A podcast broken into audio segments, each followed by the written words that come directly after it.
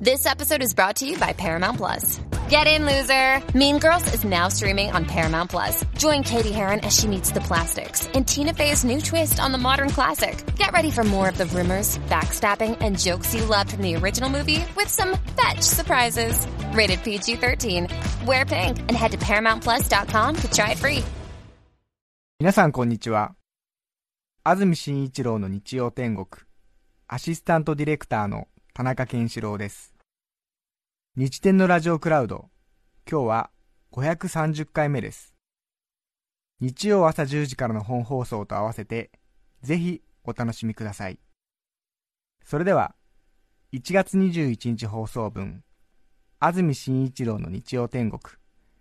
今日は番組のオープニングをお聞きください。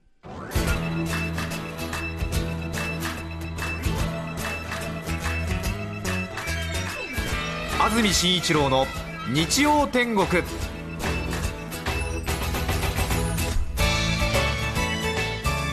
おはようございます。1月21日日曜日朝10時になりました。安住紳一郎です。おはようございます。中澤由美子です。皆さんはどんな日曜日の朝をお迎えでしょうか？今日も今週も晴れた日曜日の朝を迎えています今日は最高気温も東京、横浜、千葉で11度くらいまで熊谷で12度、前橋13度、宇都宮10度、水戸で9度。昨日より少し高い最高気温になりそうです。最高気温10度超えますと今の時期にしては、うん、だいぶ暖かく感じますね。そうですね。今は青空すっきりと広がっていますけれども皆さんご案内のように明日月曜日からかなり雪が降るんじゃないかと言われています。しかも全国的にということで九州から北海道まで全国的に雪になるのでは鹿児島も雪じゃないかというような予報が出てますが気になる明日の天気ですが明日月曜日午前中は一時的に雨や雪が降りそうです昼過ぎから深夜にかけて本降りの雪か雨となりそうです。群馬、栃木、秩父や神奈川西部など内陸は当然雪。大雪の恐れです。東京都心、横浜でも雪の確率が高まっています。東京都心、横浜でも積雪する見込みです。千葉、茨城はどちらかというと雨。ただ雪の降る可能性がある。今回は雨から大雪まで幅のある予報になっていますが大雪になった場合は混乱が予想されますので準備しておいた方が良いでしょう。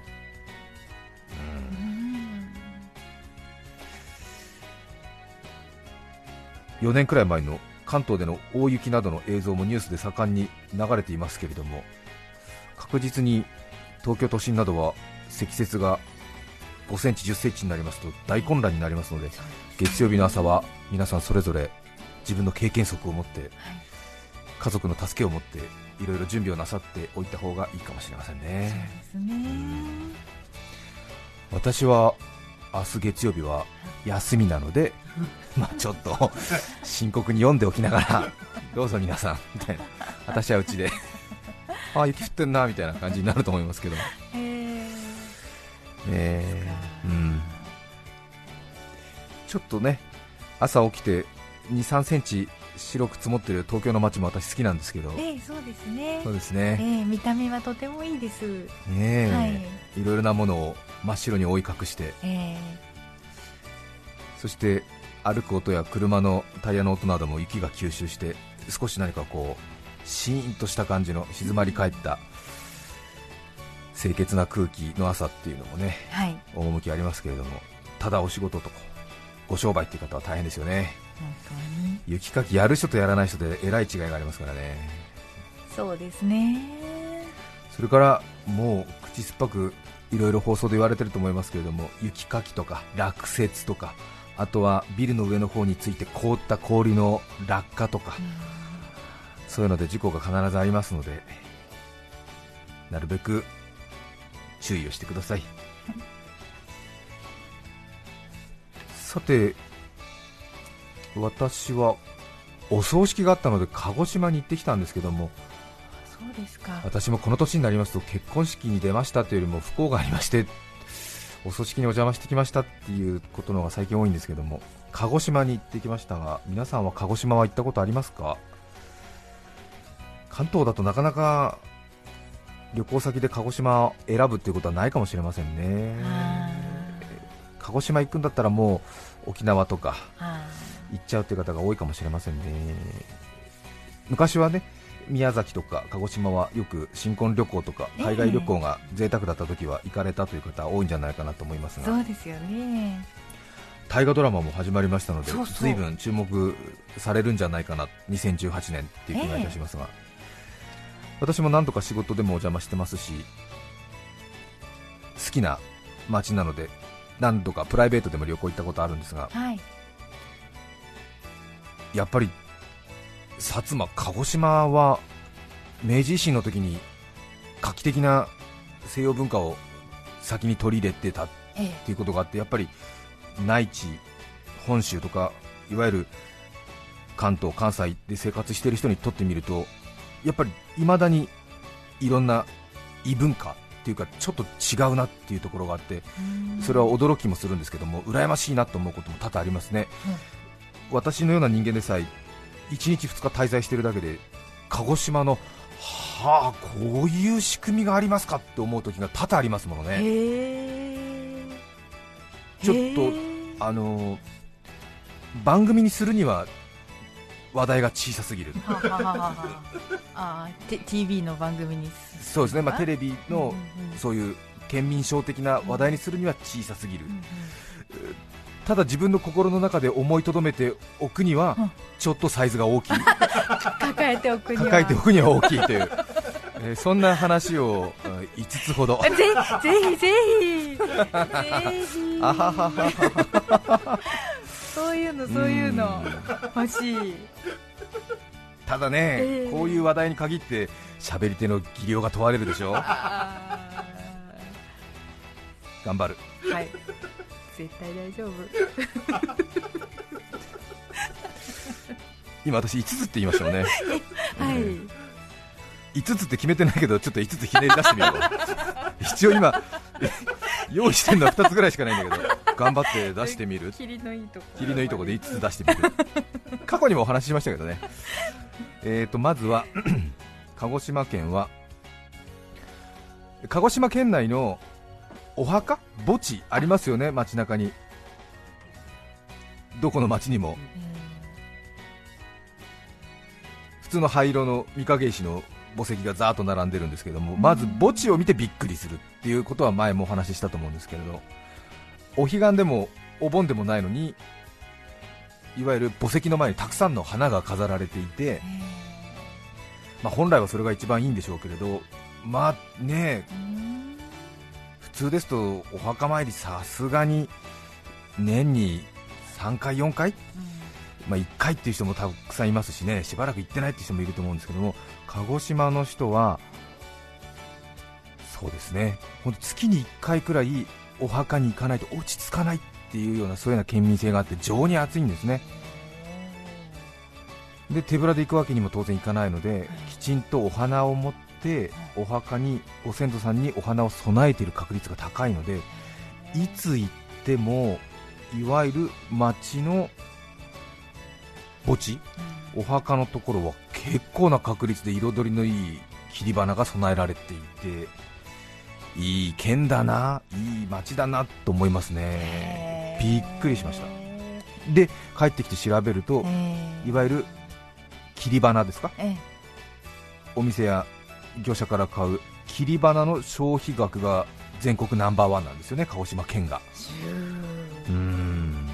で鹿児島出身の人に聞きますと、ええ。うん、言ってますね、やっぱりちょっとお墓参り頻繁にしとかないと落ち着かないし、自分のところのお墓の手入れが甘いと、ちょっとやっぱり周りの人の目が厳しくなるから、やっぱりそれは人としてやるべきだねみたいなことを、ごくごく普通の仕事が特段できるわけでもない私の同僚が言ってましたから。その情報いる？でもほら、それ個人差によるからさ、個人差によるじゃない、ものすごい仕事のできる人はまあそれやるだろうけれども、ごくごく普通の仕事ぶりの同僚が言ってたから、本当なんだと思ったっていうことね、うん、それからね2つ目ね、はい。で情が熱いっていうことがあって、ええええね。これ前も話しましたけども、はい。空港のお見送りが盛大って話もしましたよね。あそうでしたね。ね確か私前3月と4月の切り替わりのちょうど年度替わりの時に仕事で鹿児島行って鹿児島空港から東京に帰ってくる時にちょうどそのまあ年度替わりということがあって卒業やら転勤やら引っ越しやら就職やらで、まあ、他の都市に出かける上京する上阪するっていうようなそういう人たちがたくさん乗ってる飛行機で、えもうゴールデンウィークのララポートかっていうぐらいその とにかく1人につき78人多いと25人ぐらい見送りの人が来ててえ。もう感動しちゃって。え。でなんかもうそこかしこで万歳やってたりねあのお別れの挨拶やってたり歌歌ってたりっていうことで。あと鹿児島は離島が多いので離島にこう行くような学校の先生のお見送りなんかが頻繁みたいですもんね。そして飛行機に乗って飛行機の機内の窓から空港ターミナルビルを見ると屋上に見送りがありますもんね。今あそこであんまり盛大に見送ってるなんてないですもんね。ね。もうビートルズ来日みたいな感じの おおみたいな。すごいもう えー、みたいな。聖火リレーみたいな感じのもう横断幕はあるわもうなんかえイメージなんかみんななんか踊ってるみたいな。ドーンツドーンツドーンドーンみたいな。エイサーみたいな踊ってるみたいなイメージでもう私関係ないけど窓際座ってたら涙出てきちゃって、ねえねえ聞いただけで今なうんんか。はいだからねもう本当にちょっと人の温かさに飢えてる人ははい年度代わりの鹿児島空港行った方がいいと思う。もう本当やべ情が熱いっていうんですかね。南国でね。そうなんですね。はあと思いました。ちょっともう忘れかけてたいろいろな部分がね蘇ってきますでしょ。はあ。ねはい。えーそれから、えーとうん。頑張るのだ、はい。3つ目？はい。3つ目ですね。3つ目、えーとこれねもうなくなっちゃったらしいんですけども桜島ありますもんね。はい。桜島は大根が有名ですもんね。あ。桜島大根、ね大きいだけじゃなくて美味しいんですよね。そうですか。美味しいんです。はい。それで、えーこれはフェリーか何か乗った時にフェリーの中のポスターを見てびっくりしたんですがこれも前の話なんですけどね、あのーまあ桜島大根有名だから、はい。桜島大根をモチーフにして町おこしをやってるんですよね、なるほどなるほどと思って、その桜島大根を中心に島の祭りをやるということで、何の祭りかなと思って桜島大根祭りだったらいいんですよね、ええなるほどなるほどと思うんですけども、えーそこにはなんとぶり大根祭りって書いてあってあぶり大根？限定なんだと思って、うん。うんですよね、ちょっとねおかしいよね。妻恋高原キャベツ祭りだったらわかりますけどね。妻恋高原ロールキャベツ祭りって限定してるんだと思ってでも確かに桜島大根祭りって言われると、まあ、昨今のこのね村おこし過な時代にあうーんあんまり足が伸びないかもしれないですけどもうぶり大根って言われちゃったらもそうみたいな。ね。もう口がぶり大根になっちゃうかなみたいな。そうですもんねとフォーカスされますね。ときちゃいますもんね、えあそこの錦江湾はブリの養殖も盛んで。ーそっかそのブリの名物と合わせてブリ大根祭り。ね。一度ね行ってみたい行ってみたいと思ってたんですけどね。残念ながら惜しまれつつ一昨年ですかねブリ大根祭り終了ということになりましたね。そうですか。3つ目ですね。4つ目。結局私1つしか用意してなかったんで4つ目は全部過去の話ね。気質ですね。うん、気質ですね。でブリ大根で思い出したんですけど錦江湾ははブリの養殖が盛んということで、うん鹿児島は結構台風など来ますもんね。そうしますと台風去った後ですね。錦江湾の釣りをしていいスペースに釣り人がいっぱい並ぶらしいんです、うん。なぜかと言いますとうん。台風で増水した生けすからはみ出したブリを狙いに行っているっていう釣り人たちらしいですですね。知らないけど。あんまり良くないっていうかまあねまあね。自然に帰るんだったらまあううん。んうちに来る来てみるかっていう。るかみたいなことだけど でもね本当両手でようやく抱えられるような見事なブリをえね釣り上げることができる。しかもねうん。高確率でということでまあその釣り人はなんかえ。本当はいけないことですけどね。その金鉱湾の養殖のいけすがこうオーバーフローするのをやれやれみたいな感じで、ちょっと待ってる。うん、待ってるっていう。養殖業者にとってはたまっちゃもんじゃないですけどね。お金かけてねしっかりやって太らせて。で買ってもらおうと思って出荷するのにこぼれ出たブリを。一本釣り。朝朝自転車乗ってきたおじさんに釣り上げられちゃうっていうのがたまったもんじゃないよね。なんですって。え。お待たせしました。5つ目ですね。ようやくお待たせしました。本当に。見たこともないことがいろいろあって驚くんですけども、まあ、テレビ番組などにするにはあまりにも小さすぎるということで 今回私の口からですけれども鹿児島駅の鹿児島中央駅か。はい。大きな駅があるんですけどもそこに横に駅ビルができてましてアミプラザって言ったかな？アミプラザっていうのがあってそして地方は車社会なので大体そういう商業ビルには必ず大きな立体駐車場がついてたりするんですがそこのアミプラザもご多分に漏れずアミプラザ東駐車場っていう大きな8階建てぐらいの立体駐車場があるんですね。私駐車場なんか好きみたいで前も福島行った時に鶴ヶ城の西出丸駐車場の話をしましたけどあそこは素晴らしい。日本でえ一番の駐車場だって お話ししたことあるんですけども私のこれまでの記憶の中ではこちらの鹿児島のアミプラザ東駐車場は2番目の駐車場ということになります。大きな駐車場なんですけども、ええ一つものすごく大きな看板があってマクドナルドの M くらいの文字のあるもうアミプラザを見上げるとまずそれが目に入るような看板がちょうど2階ぐらいのところに大きくかけられててええそこ何かなと思うと電光表示板なんですよ。電光表示板でそこに813って書いてあったんですよ。813ってなんだと思ってなんかおしゃれななんかブランドなのかなと思ったんですけどもそれがね813が812、814とか811とかねピロピロピロピロ結構頻繁に変わるんです。それ何かっていうとね空き台数を表示してるんですよね 見たことないですよね。う 見たことないですね。普通あのね空いてますとか満車ですのまあ空とか満とか出たりとか、うんとかね。うん。混んでるとかね。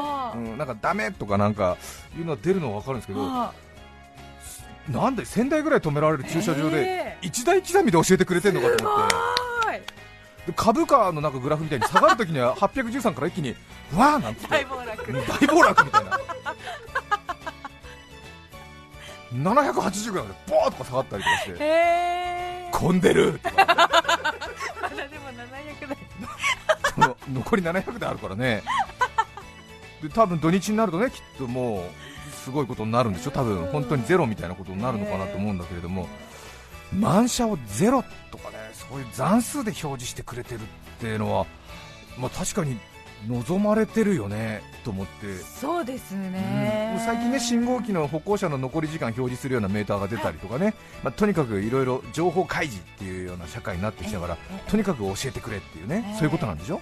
だったら一台刻みで教えてやるよってことで 813台空きありますみたいなことを教えてくれてるんですね。私それ見てなんかいや鹿児島はなんか時代を作るねなんて思って嬉しくなってやっぱりそれ20分ぐらい見ちゃいますもんね もしかしたらね動かないんじゃないかなと思ったりとかするんですけどもちゃんと1台単位で動いてましたへえすごい。むしろ今度ね土日に行ってねえ残数が少なくなって2桁のところで出入りしてるのアミプラザ見たいぞみたいな気持ちにもなりますよね。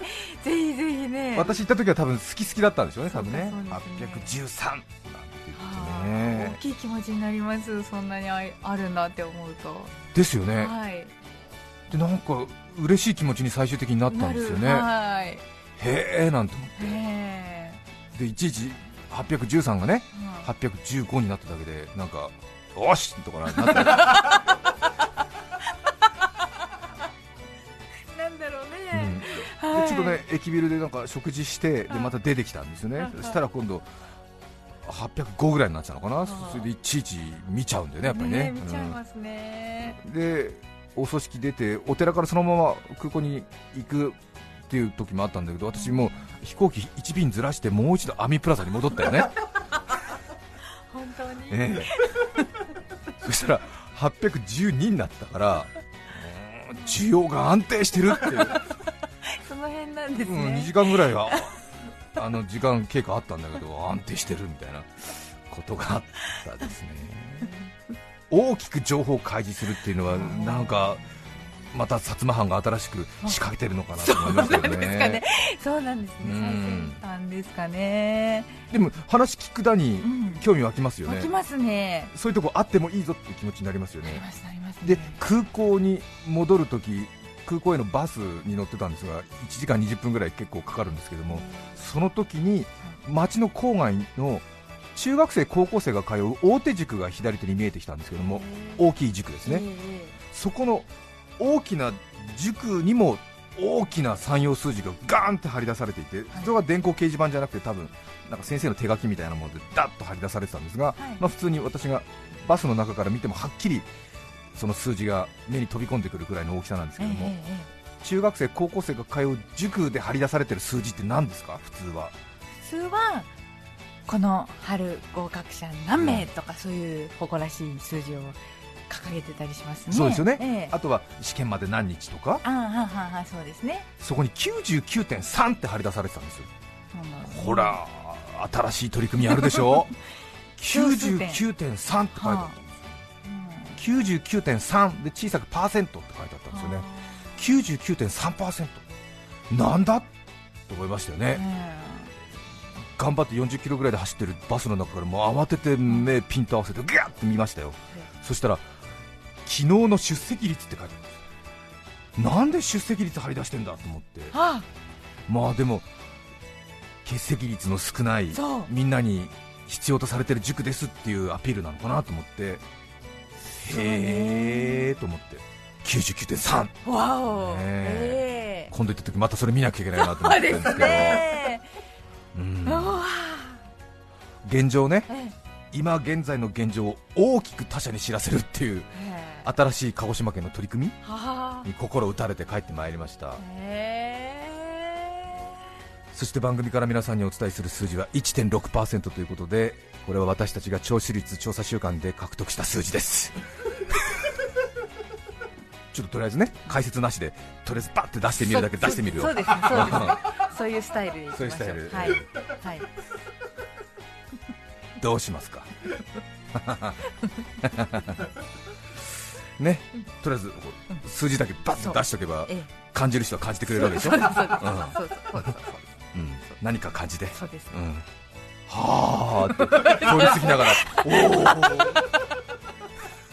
おどうしたらいい？見といて。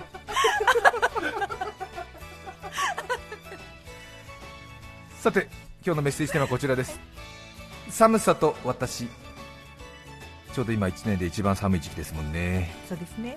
広島県府中町プレミアムツライデーさん18歳女性の方ありがとうございます。うまい。18歳じゃないでしょ。プレミアムツライデーって18の女の子のセンスじゃないよね。疑っときますが広島からいただきましたありがあとうございます。おかしいよね。リクエスト曲まどかひろしさんの無双花だもん。絶対18じゃないよね。おかしいよね。本当だったらごめんなさい。そうですね。寒さと私我が家では換気が恐ろしく徹底されています。はい。窓を開けるのは母の役目です。毎朝オープンの掛け声とともに 次々と家中の窓が開けられて行き最後はフルオープンと高らかに宣言。そしてしばらく解放です。すると我が家はシベリアのように寒くなります風通しがいい家なので室温はぐんぐん低下。ついに先日最低室温を更新しました。なんと驚きの3.3度。冷蔵庫にある豆腐の気持ちが家庭で体感できるのです。皆様もぜひお試しあれ。へえねえ。面白いお母さんですね。はい。毎朝オープン。の掛け声とともに次々と窓が開けられていき最後はフルオープン フレッシュな空気をね夜の間に最よどんでますから。そうですね。最高ですね。いい運気が流れ込んでそうですよ、うん。これ18の娘さんがお母さんの話していることになってるけどこれお母さん本人じゃないの？違うかな？無双花っておかしいもんね皆さんからのメッセージお待ちしています。e メールのアドレスは日天アットマーク tbs.co.jp nichiten アットマーク tbs.co.jp です。メッセージを紹介したすべての方にオリジナルポストカード水彩画家永山優子さんの制作によるお腹に虫心に革命をお送りしています。今日のテーマは寒さと私。皆さんからのメッセージお待ちしています。それでは今日の1曲目です相模原市北陸の雨女さんからのリクエストスキマスイッチで冬の口笛。今日も2時間どうぞよろしくお願いしま1す月21日放送分。安住紳一郎の日曜天国。番組のオープニングをお聞きいただきました。著作権使用許諾申請をしていないためリクエスト曲は配信できません。それでは今日はこの辺で失礼します。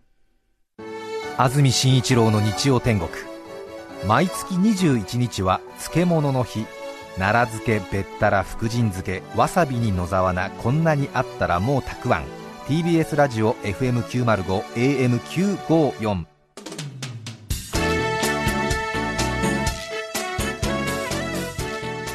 さて来週1月28日の安住紳一郎の日曜天国。メッセージテーマは今注目していること。ゲストは写真家フリーライター大山健さんです。それでは来週も日曜朝10時 TBS ラジオでお会いしましょう。さようなら。安住紳一郎の TBS ラジオクラウド。これはあくまで試供品皆まで語れぬラジオクラウド。ぜひ本放送を聞きなされ954905